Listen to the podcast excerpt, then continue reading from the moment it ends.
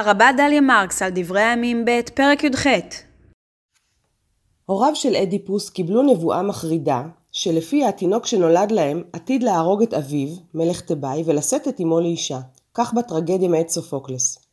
מזועזעים מן הנבואה, ההורים החליטו להרוג את אדיפוס, אבל הרועה שהיה אמור לבצע את ההחלטה, חמל על העולל ואדיפוס ניצל. כשבגר שמע את הנבואה מהאורקל של דלפי והחליט לברוח כדי שהיא לא תתגשם. בסופו של דבר, למרות כל המאמצים, הנבואה התגשמה. אדיפוס אכן הרג את אביו ונשא את אמו. זהו מוטיב מוכר בספרות העולם. האדם אינו יכול לברוח מגורלו. כך גם בתלמוד, במסכת סוכה נ"ג עמוד ב', מסופר שם על שלמה המלך, החכם באדם, שראה יום אחד את מלאך המוות כשהוא עצוב.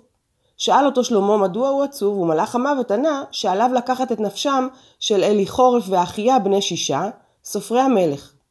כדי להציל את השניים, מסרם שלמה לשעירים, לשדים שסרו למרותו, כדי שיקחו אותם למחוז לוז. אגב, יש מסורות אגדיות רבות על יחסיו של שלמה המלך עם כוחות דמונים, ובכלל זה עם השמדי אל השאול. בכל אופן, כשהגיעו הסופרים ללוז, מתו.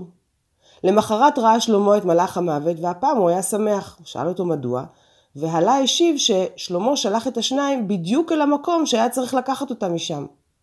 פתח שלמה ואמר, רגלוי דבר איניש אינון, ערבים בי, לאתר דמטבעי תמן מובילים יתי. רגליו של אדם ערבות בו, ולמקום שהוא, שהוא מתבקש, הן מוליכות אותו לשם. הרעיון שאי אפשר לברוח מהגורל, הרעיון שלכל כדור יש כתובת, מתבטא בצורות מגוונות בתרבויות רבות, והוא נמצא גם בפרק שלנו. אחאב מלך ישראל מקבל נבואה מרגיעה מ-400 נביאים לגבי המלחמה הקרבה, אבל חשש כוסס בו מהגורל שניבא לו נביא אחד, וגם זה נגד רצונו של אותו נביא. מי חי הוא? שאותו שם אחאב כעונש במאסר. אחאב בורח מבשורה.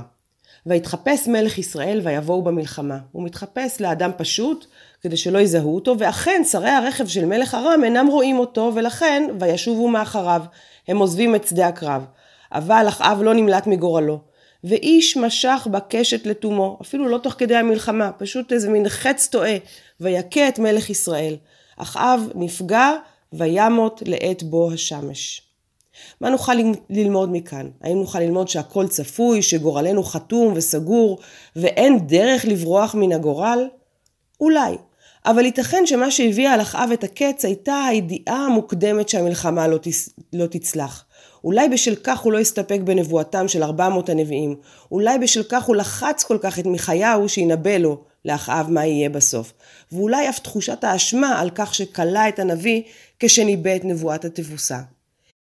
אם כך הוא הדבר, לא גורל אפל וחתום שאי אפשר להתחמק ממנו יש כאן, אלא אולי עדות למצפון מיוסר. לא דטרמיניזם, אלא תורת הנפש. והרי למדנו במסכת אבות, שגם אם הכל צפוי, הרשות נתונה.